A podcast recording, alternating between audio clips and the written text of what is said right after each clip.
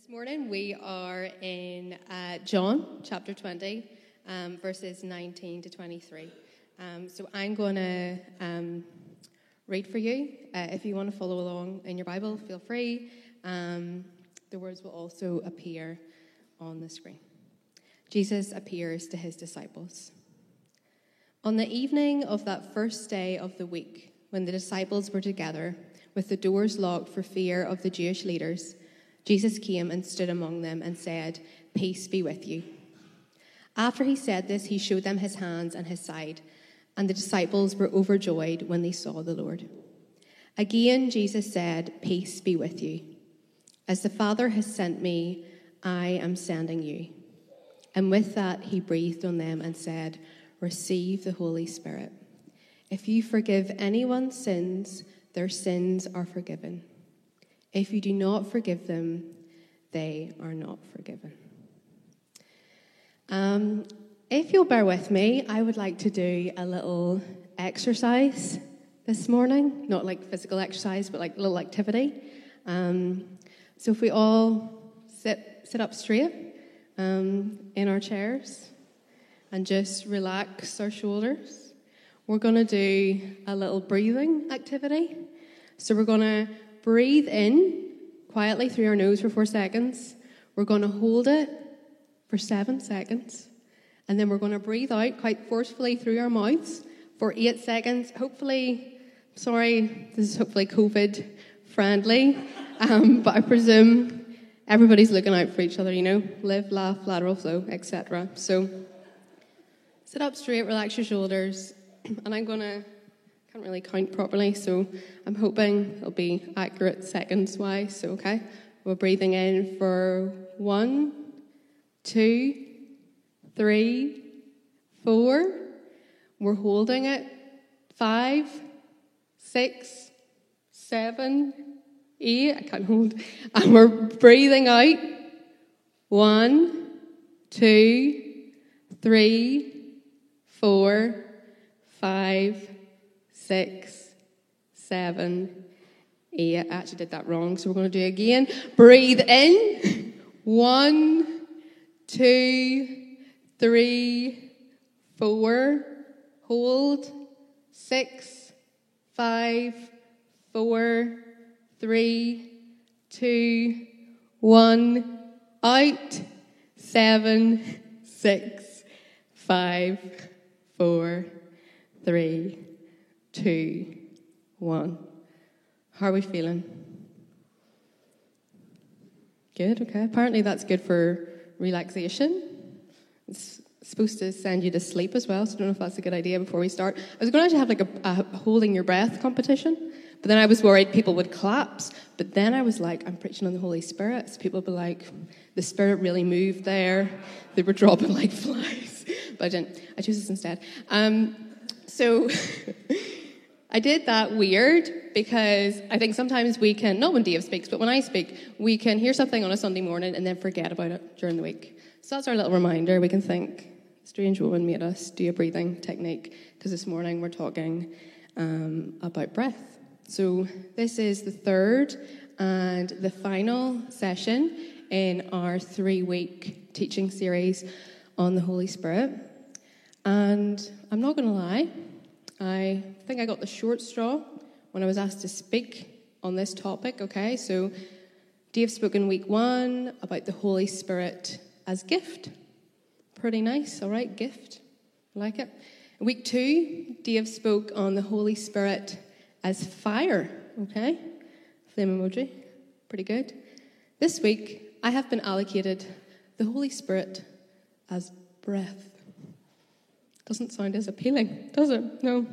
And um, when I was preparing this morning, obviously it's John twenty, um, and the idea of breath comes from verse twenty-two, where Jesus breathed on them and said, "Receive the Holy Spirit."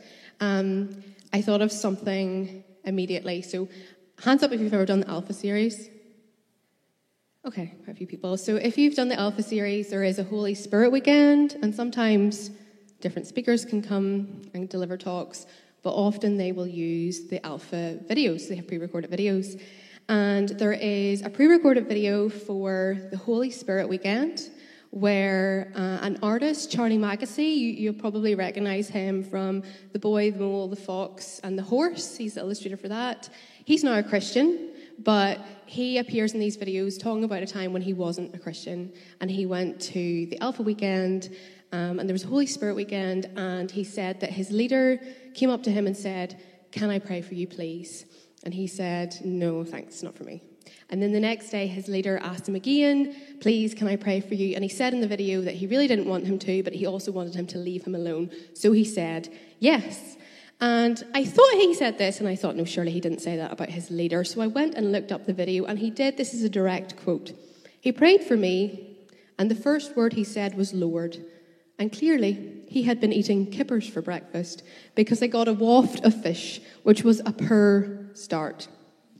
Later on in the video, he goes on to say that they were now good friends. I don't know about you, but if somebody said in a video that was then circulated globally to thousands of people that I, when I prayed for them, I breathed a waft of kippers, I don't think that I would still be friends with them. But grace abounds, okay. So if you want to be like Jesus and breathe on somebody to receive the Holy Spirit, one thing to remember this morning is you might want to take a wee tic-tac or something, okay?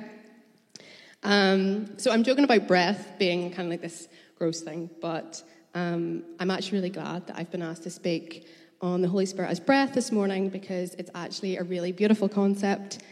Um, and if you think back to the breathing exercise that we did, probably not very well, but we did it anyway, um, I think that it's really reflective of our walk with the Holy Spirit. So if you um, think breathing is something that we do daily, subconsciously, it's the first thing that we do when we're born. It sustains us, it keeps us alive, but we're not always conscious of it, right?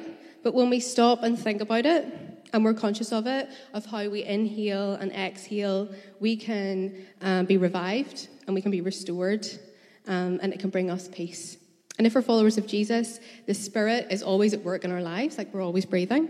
Um, but it's good to stop and think about how this breath is at work in our lives and how we can be attuned to it and what it means in our walk with God, how we're using it to revive us and bring us peace and keep us restored.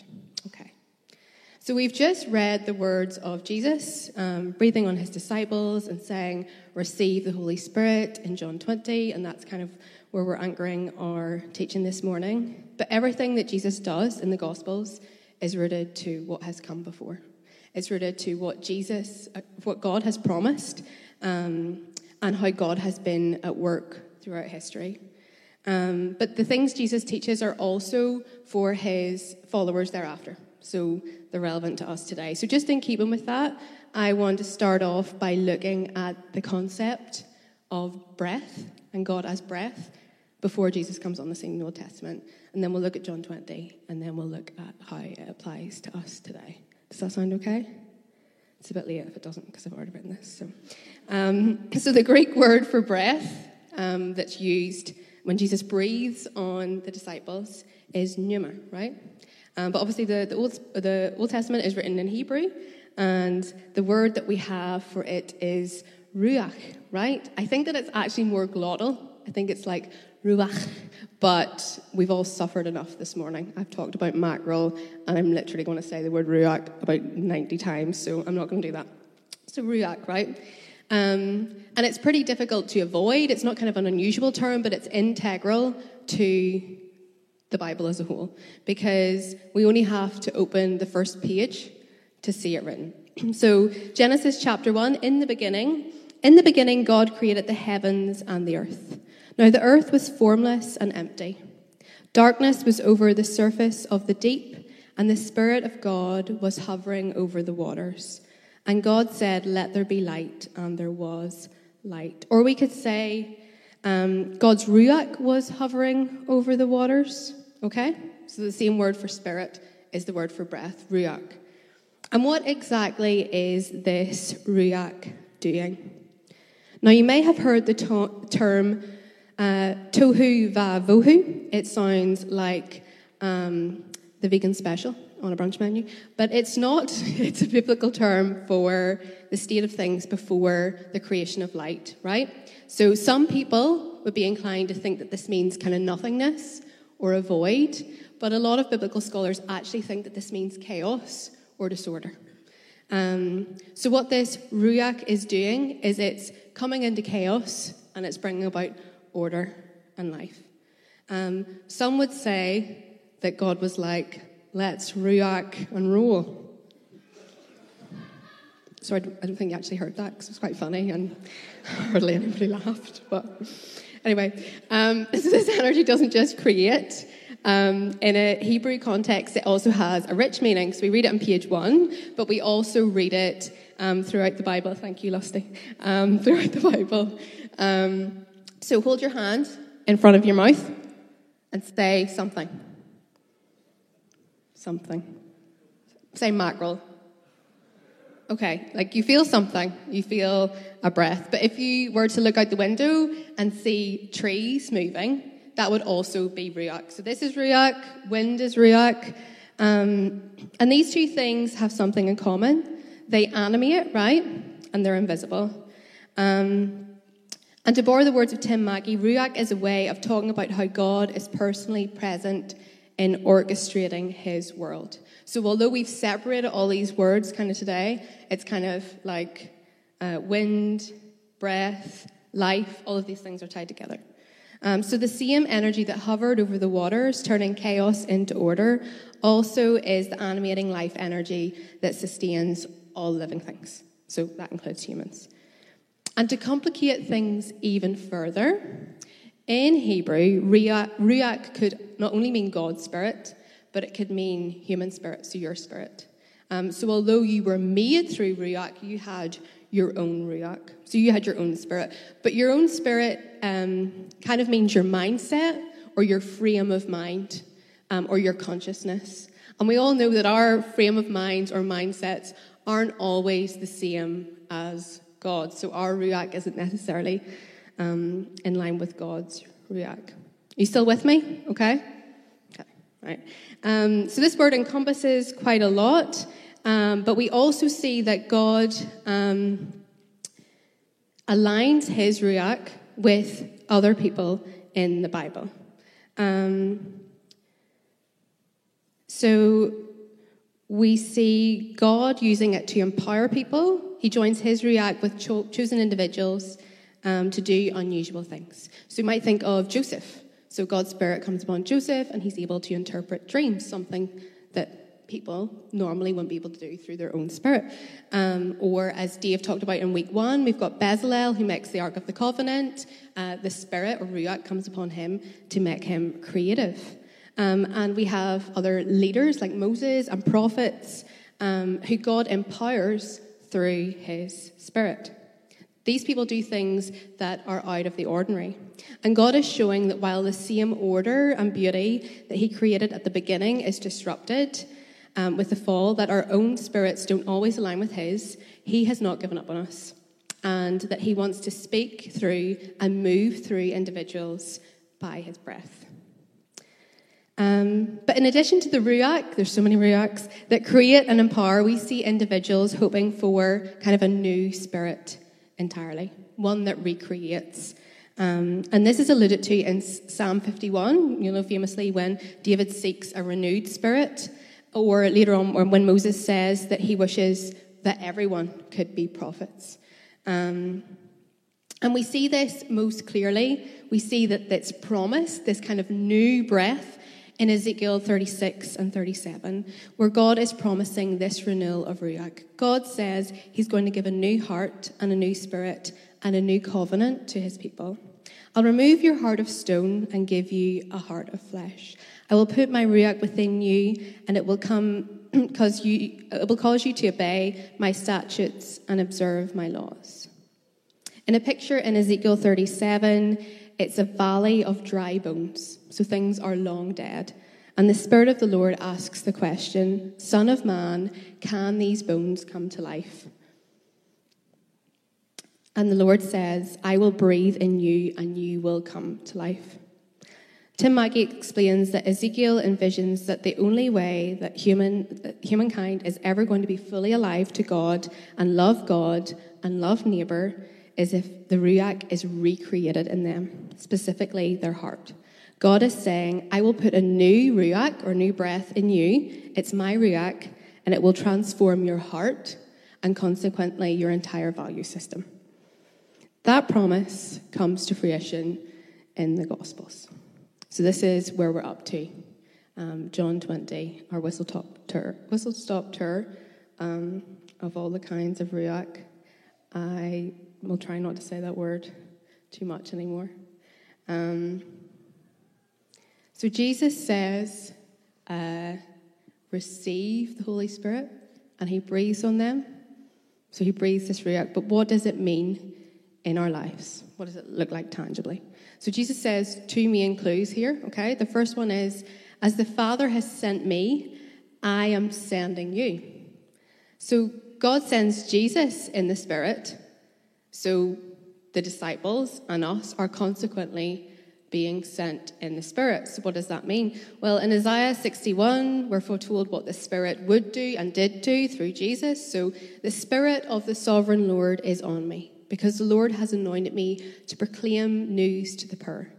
He has sent me to bind up the brokenhearted, to proclaim freedom for the captives, and release from darkness for the prisoners, and to proclaim the year of the Lord's favour and the day of vengeance of our God, to comfort all who mourn and provide those who grieve in Zion, to bestow on them a crown of beauty instead of ashes, the oil of joy instead of mourning, and a garment of praise instead of despair. This new breath is a new value system, and we're being breathed into to reorder the value system of this earth with God's kingdom. So we're called to bring good news to the poor, to bind up the brokenhearted, to set freedom to the captives, right? We get this ruach, this breath of Spirit, to do the same. God wants us to be containers for his Holy Spirit that pour out and reorder things in his kingdom way. And the second interesting thing that Jesus says is this: if you forgive anyone's sins, their sins are forgiven. If you do not forgive them, they are not forgiven, right? This is probably one of the most theologically disputed teachings of Jesus. So thanks again, Dave, for giving me this. But what on earth does it mean, right? So we obviously haven't got the authority to forgive people's sins in the same way, the same total way that, that Jesus can. But in the Gospels, Jesus was always getting into trouble, right? He was always getting into trouble for doing things that he could only do if he was a qualified priest in the temple. And he promises that this Spirit um, will be for his followers. Um, and then he says, uh, now you do it. Now you do what I have done. People should experience the power of forgiveness just by being in proximity to you, if you have the Spirit in you. Because the presence and power of the Spirit of God that you've seen in work in Jesus is now at work in you. Does God's Spirit working through you to proclaim the good news to the poor, to bind up the brokenhearted, to proclaim freedom to the captives, in whatever context that looked like, seem like it could be a reality to you? In whatever context that would look like in your life. Just think right now about all those things. They're kind of abstract terms, but in your life, in your context right now, binding up the brokenhearted, bringing good news to the poor. What does that look like? And does it seem like it could be a reality to you? Does it feel like people could experience the power of forgiveness by being in proximity to you? Because the presence of power of God is at work in you, the same presence is at work in Jesus. So I know our church family is continually growing, right? Um, but I just want to say that there's so many people here that I feel tangibly carry the Spirit of God. There's so many people that have spoken into my life and encouraged me. There's so many people that serve week in, week out, doing things behind the scenes, doing things on the Sunday morning. There's people who I know personally, and I know that when they go into their work, whether they're doctors or teachers or whatever they do, that they are breathing God's Spirit and they're doing all these things. Um, so I just want you to be encouraged by that. I just want that to be encouragement, that there's so many people here who carry that ruach. But um, I've been really challenged this morning as to whether that's happening in my own life. Um, and I don't know about you. Um, but yeah, I just want to think more about how we can make that happen, how we can foster um, this ruach life. Um, hands up if you know this pug. Does anybody know him? One person? Okay, so this little dog has gone viral on the internet over lockdown. I'm obsessed. Um, during the pandemic, his owner would post daily videos of him, and he's called Noodles the Pug. And every morning he would lift Noodle up, and if Noodle stood on his bed, it was a bones day, right? And what a bones day meant is it was a really good day. Things were going to go well. You were going to absolutely smash your to-do list. You were going to be full of beans. The day, you were going to seize it, right? But quite often, his owner would lift him and Noodles would just collapse back down in the beanbag. And that's, ladies and gentlemen, what we call a no-bones day. And really, you just have to look after yourself on a no-bones day. There's not much being done, right?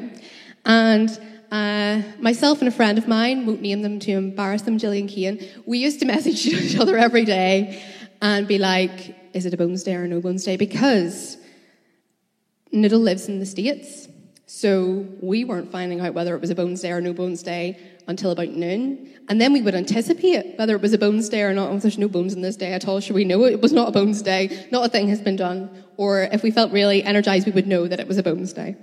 This is a quote from a Rolling Stones article, just so you get a little idea of kind of what a sensation Noodle was.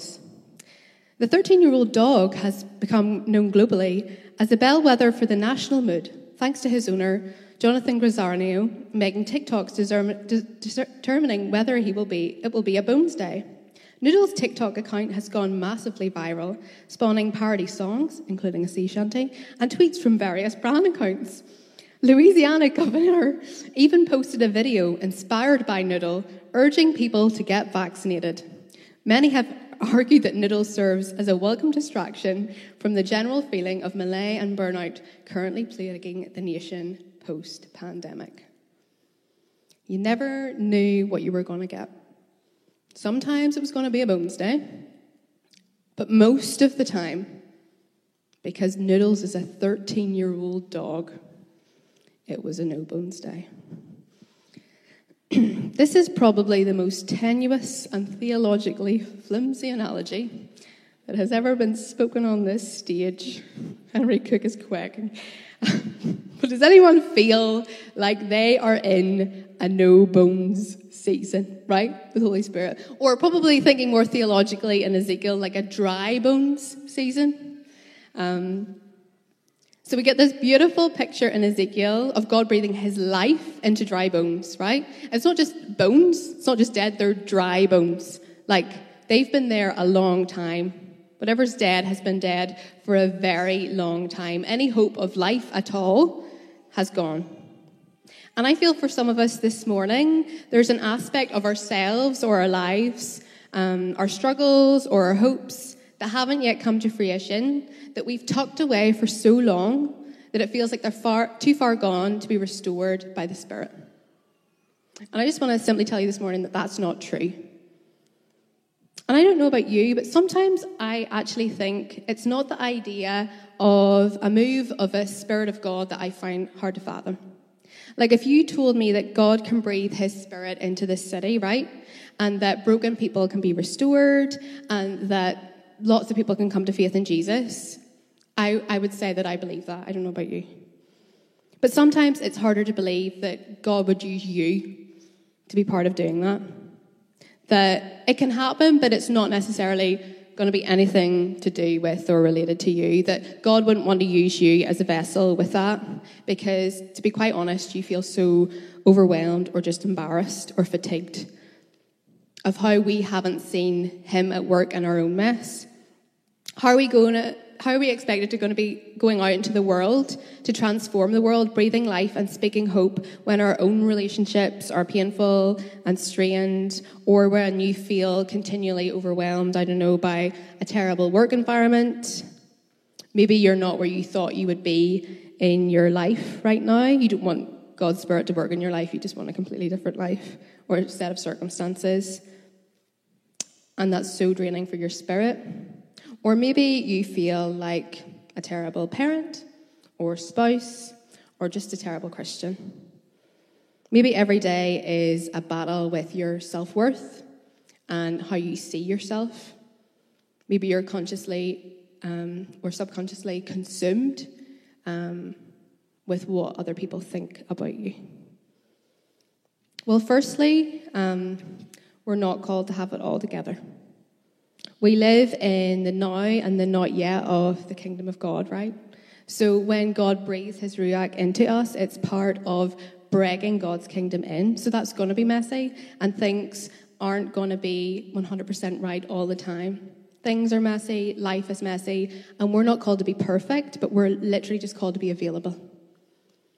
And secondly, God wants his Spirit to be at work in all your personal stuff just as much as he wants to work on the larger scale things.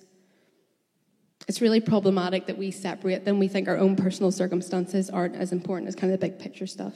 God is working through us, so he wants to work in us before he sends us out. So let him. This has been really challenging for me. So I have two suggestions going forward about how we can welcome or access this breath um, of the Spirit more if we are feeling in our dry bones season. Um, so this is advice for me as much for anyone else in the room. Um, and we could do a list of one hundred one things, but I'm not going to. Um, I'm just going to focus on two quickly. So the first one is consistency.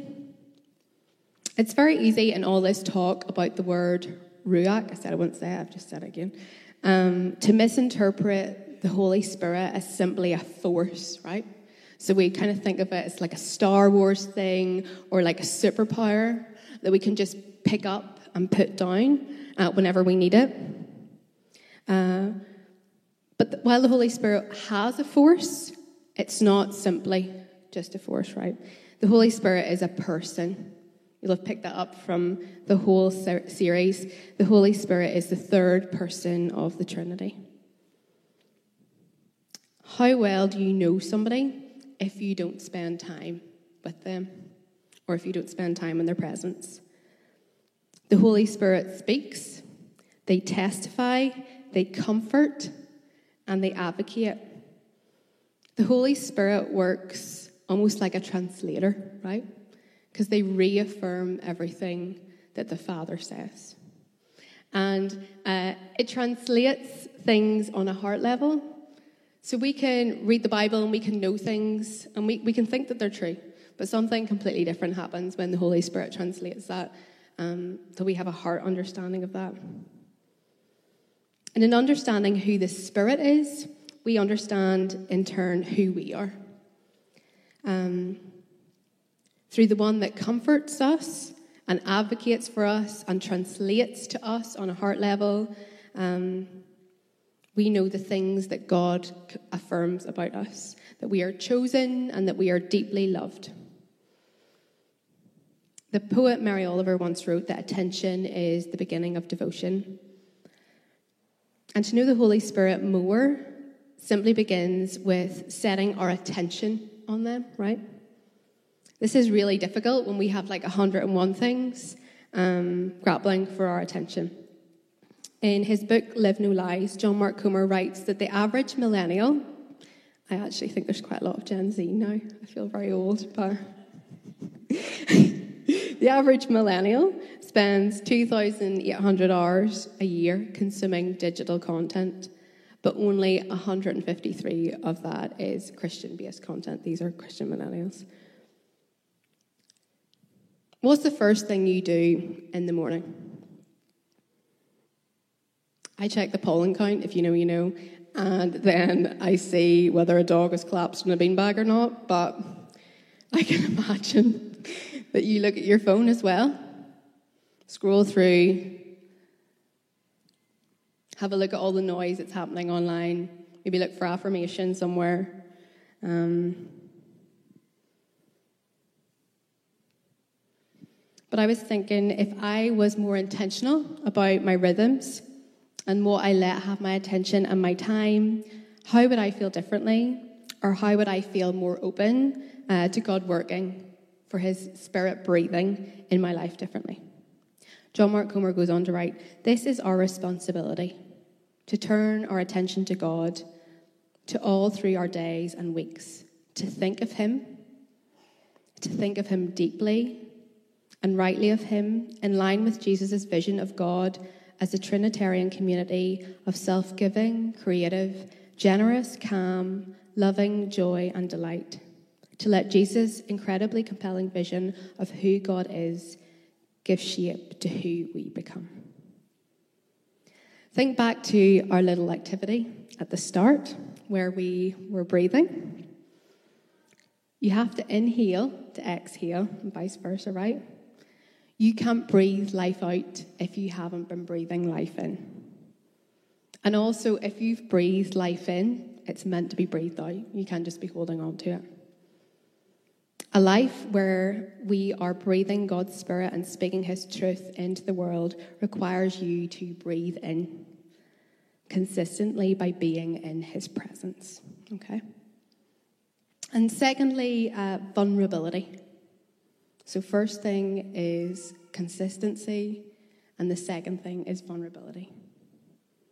I'm going to keep this point quite short, but I feel for some of you, whether it's your first time here, or if you've been following along in this series, you felt really burdened by unbelief.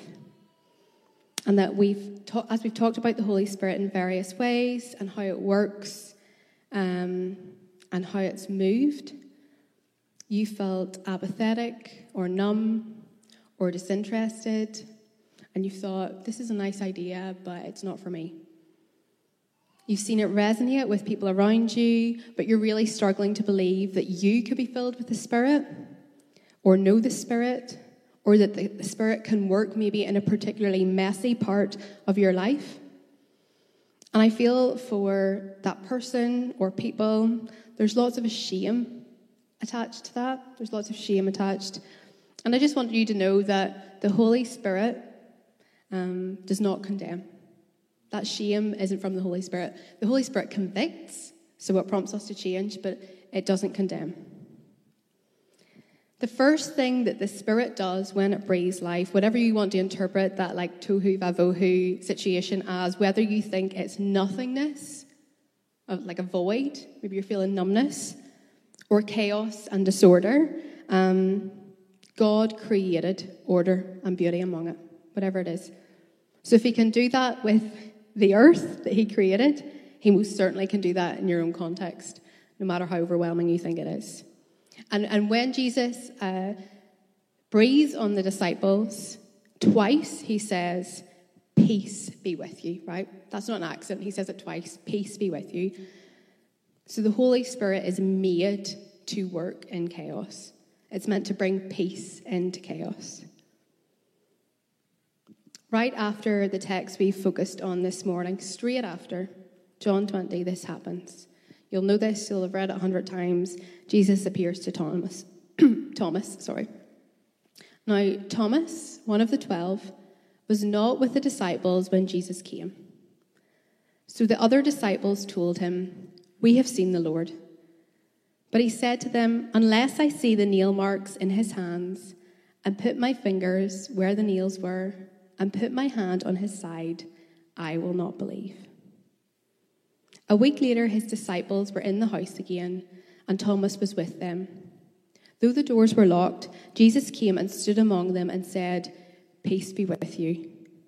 Then he said to Thomas, "Put your finger here. See my hand. Reach out your hand and put it into my side.